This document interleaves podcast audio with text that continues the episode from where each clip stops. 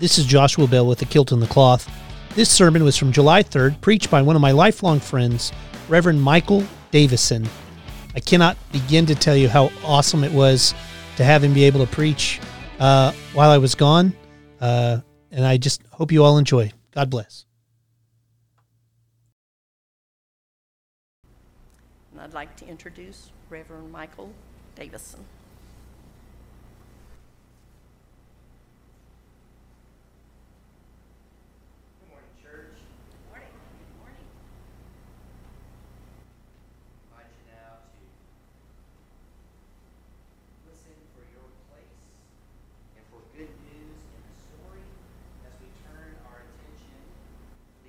Galatians, a letter from Paul to the church. My friends, if anyone is detected in a transgression, you who have received the Spirit should restore such a one in a spirit of gentleness. Take care that you yourselves are not tempted. Bear one another's burdens. In this way, you will fulfill the law of Christ. For of those who For if those who are nothing think they are something, they deceive themselves. All must test their own work. Then that work, rather than a neighbor's work, will become the cause for pride. For all must carry their own loads. Those who are taught the word must share in all good things with their teacher. Do not be deceived. God is not mocked. For you reap whatever you sow. If you sow your own flesh, you will reap corruption from the flesh. But if you sow into the Spirit, you will reap eternal life from the Spirit. So let us not grow weary in doing what is right, for we will reap at harvest time if we do not give up. So then, whenever we have an opportunity, let us work for the good of all, and especially for those in the family of faith. See what large letters I make when I'm writing this in my own hand. It is those who want to make a good showing in the flesh as they try to compel you to be circumcised, only that they may not be per- persecuted for the cross of Christ. Even the circumcised do not themselves obey the law, but they want you to be circumcised so that they may boast about your flesh.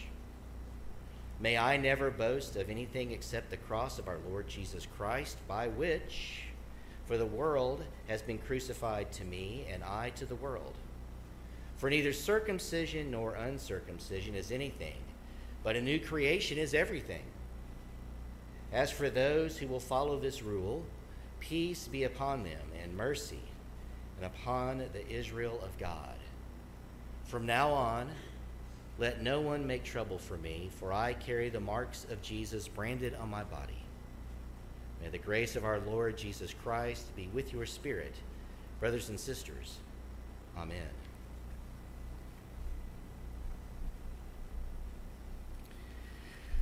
Uh, disciples in Perry, here in person and in the digital sanctuary, may God's shalom be with us all. Have you ever wondered how ministers come and prepare for the preaching moment, prepare for the sermon? Ministers do that over years, honing their work through their service. In the beginning, one might borrow a process as an example. I've known ministers ten or more years into ministry that change their process and sometimes their entire preaching style for reasons that are not connected to feedback from the Pastoral Relations Committee or comments that people provide on their way out the door on Sunday. Even those preachers that appear to speak contemporaneously have done some study of the text. They've thought for a moment about the time in which we're living, and they've spent time in prayer. Maybe you already know about Josh's process for preparing for the preaching moment. But if not, you should ask him about it when he comes back. He won't be expecting that from any of you. Now, I call it the preaching moment because just like church camp, where everything is part of the curriculum, no matter what's written in the small group notes, everything in worship is part of the sermon, the prayers, the hymns, the rituals. All that is the sermon. So my process to prepare for the preaching moment includes study of traditional and non-traditional sources of commentaries, background materials, and any textual notes in the Bible where ancient sources from the original text may use different words or left out a word here, added a word there. I read the text on either side of the scripture for that day, listening for context clues that might help discover applicable ideas for our time in history. I think about what's happening in the world around us, in my community, in the community where I'm going to be preaching that Sunday. I spend time in silence with the text. Some might call it prayer. I think about what I would say to children about this text. I read sermons to see what others thought was important, odd, enlightening, comforting, or challenging about a text. And then I remember that I'm a sibling in faith. I'm that family member that has moved away and been away for some time that you only see not very often, once or twice, maybe a year, or maybe once a year at that. I don't know everything that's going on in this community or what's happening in everyone's lives in this congregation. So I choose my words carefully. I remember that I'm a guest preacher, so many may join the minister in taking a Sunday off. Thank you for being here. My preaching professor, Reverend Doctor Joey Jeter, would tell students, do your best to say a good word for Jesus. Some sermons are going to be harder than others to do that. And then I remember that every text is not explicit good news, and nor does it, every text have anything to do with Jesus of Nazareth. So all of that works together to distill an idea, a direction from which I'll create a title thought for the preaching moment. And so with that and my study notes in hand, I start writing some words. Here are the title thoughts that I didn't choose for today. Remember, think about the scripture we just heard. Called out by Paul, then and now. Test your own work. Don't be deceived. Everything old, new again. Becoming a new creation over and over and over again. Paul's pointed questions for the church. How can you be this easily deceived? I settled on a new creation is everything. I bear the greetings, prayers, and gratitude of your siblings in faith all around the region of Oklahoma. Thank you for being a voice of gospel from this corner of Perry. Thank you for gifting your minister time away. It's really needed and necessary for all clergy to have time away with family or time for study.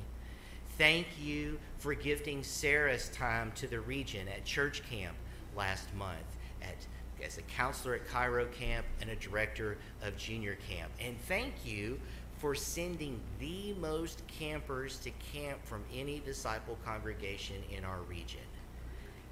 That's right. You can applaud that if you wish. You are an important part of the covenant of this region. So if you're visiting today in person or in the digital sanctuary, or if you're returning here to worship from some time being away, or maybe you're just trying religion again, I want to invite you to come back and hear this congregation's minister, Reverend Joshua Bell, preach the good news of God. And don't just come back and consume worship or religion. Get involved in this congregation's witness of the good news of God, and remember that the Lord's mercies never cease. Remember that the Lord's mercies are new every morning, and that the Lord's faithfulness extends beyond our ability to see in a mirror dimly or recognize the face of God in someone else or in our own image. So as you are willing and your spirit is able, please join me in prayer.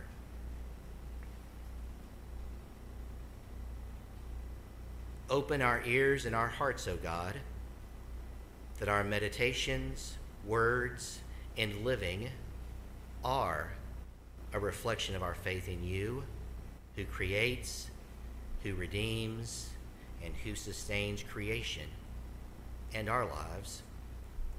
Amen. All right, buckle up, church. Here we go. A new creation is everything.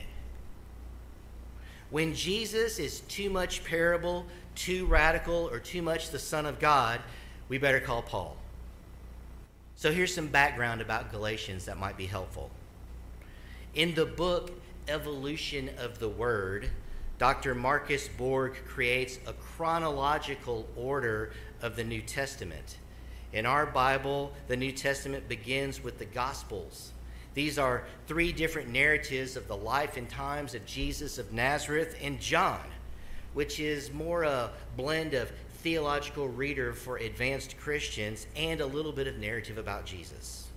The Gospels were written long after Paul and others began telling their stories about Jesus throughout the Roman Empire and the Gentile and Jewish communities.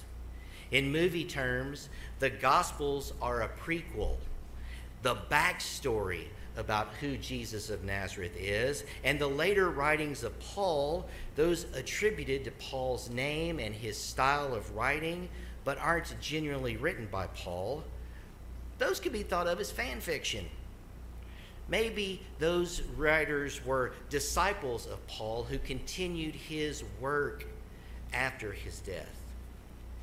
In Borg's chronology, First Thessalonians opens the New Testament and Galatians follows.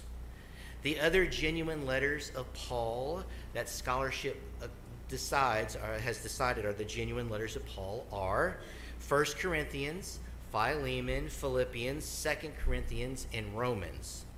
All of these were written between fifty and sixty of the Common Era. The first gospel, Mark, Mark doesn't appear until sometime during the seventies of the Common Era. The Christ communities that Paul helped organize are primarily in urban centers in the Roman Empire and primarily Gentile. That's all of us. Gentile communities. A genuine letter of Paul typically addresses a conflict that Paul has heard about through letter or word of mouth, and it has a structure, an opening greeting, an admonishing and correcting of what ails your community, words of encouragement, and a parting blessing. It's not preaching. It's personal. They are answers from a mentor who has received a question from people he knows, or at least he thinks he knew, as they navigate life as a follower of Christ Jesus.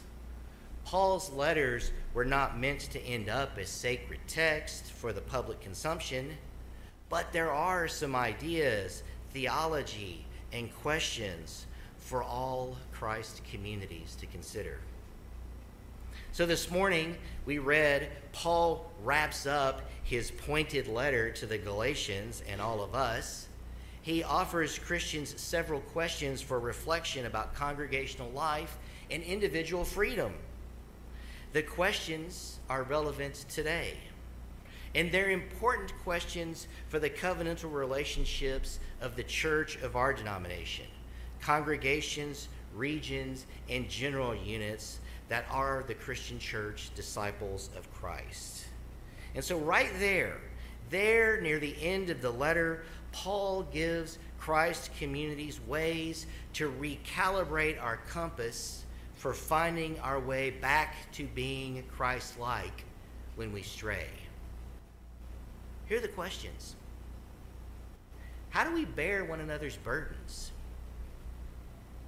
How often do we test our own work, our own theology, our politics, our financial decisions, our practice of Christianity? How often do we test our own work before testing that of others, before pronouncing others wrong and ourselves right? How do we balance the equality, neither Jew nor Greek, and the democratic hierarchy of life, liberty, and the pursuit of happiness, in our consumer-driven society that recognizes freedom of religion and freedom from religion. Do you suppose there's anything about our worship, practice of Christianity, discipleship, or theology that mocks God? How do Christians respond when weariness comes? Now, any of those questions are a sermon in waiting. Any one of these can help us realize a new creation is everything. If you've been around Christianity or the church a while, you may have even heard a sermon or participated in a sermon about one of these questions and may not have even known it. What Paul does is he takes this centuries-old argument within Christianity and he gives it a voice in Galatians. Is it faith or works that brings about salvation? Which is the most important, or is it some kind of blend of the two? And after argument and counter-argument and argument again, Paul drills down on his thesis and confronts the community then and now. For neither circumcision nor uncircumcision is anything, but a new creation is everything. In our context, that could sound like this. Neither independent, Republican, Democrat is anything, but a new creation is everything. Christians, we Christians talk about becoming a new creation in the waters of baptism. We die and rise with Christ. Our old self of Christian witness thinks of baptism as an outward sign of an inward expression, a decision that someone wants to be a follower of Jesus, and we welcome them into the community of faith, baptism. I wonder if Paul is saying a new creation is everything because it's something you do rather than something you are. I think Paul would say that over time you can recognize a new creation by the love, joy, peace, patience, kindness, generosity, faithfulness, gentleness, and self-control a person embodies beyond their saved community and beyond themselves for the good of all. At the end of chapter five, he calls those the fruits of the Spirit. Now that may be too difficult, too confessional, or too subjective. And so we typically focus on the phrase, you reap what you sow. But it's rarely ever used to instruct. Paul uses it here with a tone of warning, and often the phrase is hurled at someone as a way of saying, told you so. It's used in subtle and overt ways to blame the victim rightly or wrongly for the way life has turned out or for choices that have negative consequences. So here are two thoughts to consider. Search your own experience and observations of the world. If you reap what you sow, if that phrase has universal truth, there sure is a whole lot of evidence of injustice in the world that contradicts it. And second, if this phrase holds some kind of universal truth, I think it is about the intent rather than the result of consequences or good or bad choices. There is this one's pattern of behavior that tells a story more clearly than what they espouse, the idea of big government they prefer, the name of God they worship, the team they root for on any given Sunday, or the person they love. Maybe this is where the phrase, you reap what you sow, has some, has some instructive value. I often tell children and youth that the hardest thing about being a follower of Jesus is doing what is right just because it's right. Doing what is right in our culture is often driven by fear, guilt, or profit motive rather than a response to being a part of a community. It's hard for secular and religious communities. It was in Jesus' time, it was in Paul's time, and it is here in our own. A new creation is everything. It reflects and judges itself daily on the two lists, the fruits of the Spirit and these questions from the text today. It's Paul's way of saying followers of Jesus do the things that Jesus did every day. And remember, that takes risk.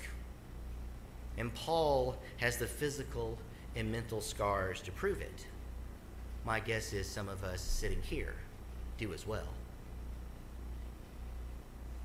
It reminds me, it reminds me of this story from a book, The Magic Monastery. The person says, I had just one desire, to give myself completely to God. So I headed for the monastery. An old monk greeted me and asked me, what is it you want? And so I said, I, I just want to give myself completely to God. Now I expected the old monk to be gentle and fatherly, but instead he shouted at me, now! I was stunned. He shouted again, now! And then he reached for a stick and came towards me with the stick, and I, I turned and ran. And he kept coming after me, brandishing his stick and shouting, now! Now! That was years ago. He still follows me everywhere that I go. Always that stick. Always that now. A new creation is everything. When weariness comes, and it will, weariness can take many forms. It can be physical, it can be emotional, it can be spiritual. Weariness can isolate and radicalize. Weariness can create dark night of the soul moments for individuals and for communities. When weariness comes, and it will, it's vital that we not accept the easy answer, the temptation, or the deception. Instead, remember. Remember the first time that God was real in your life. Think back to that moment. Soak up that presence and that grace. And then remember to love your neighbors yourself. A new creation is everything. When I think about that, I remember the lyrics of an old, old camp song that we sang when I was a camper back in the seventies and the eighties. It was called, We're a Rainbow. Here are the lyrics. There are many colors in a rainbow, all bound up together as one. They are a promise of tomorrow, a hope for all the days to come. We are all children of that promise, made for the whole world round. Whenever love brings us together, a rainbow can be found. In the chorus, we're a rainbow, together we're a sign. We're a rainbow to live for humankind. We're a rainbow, it's time for us to shine.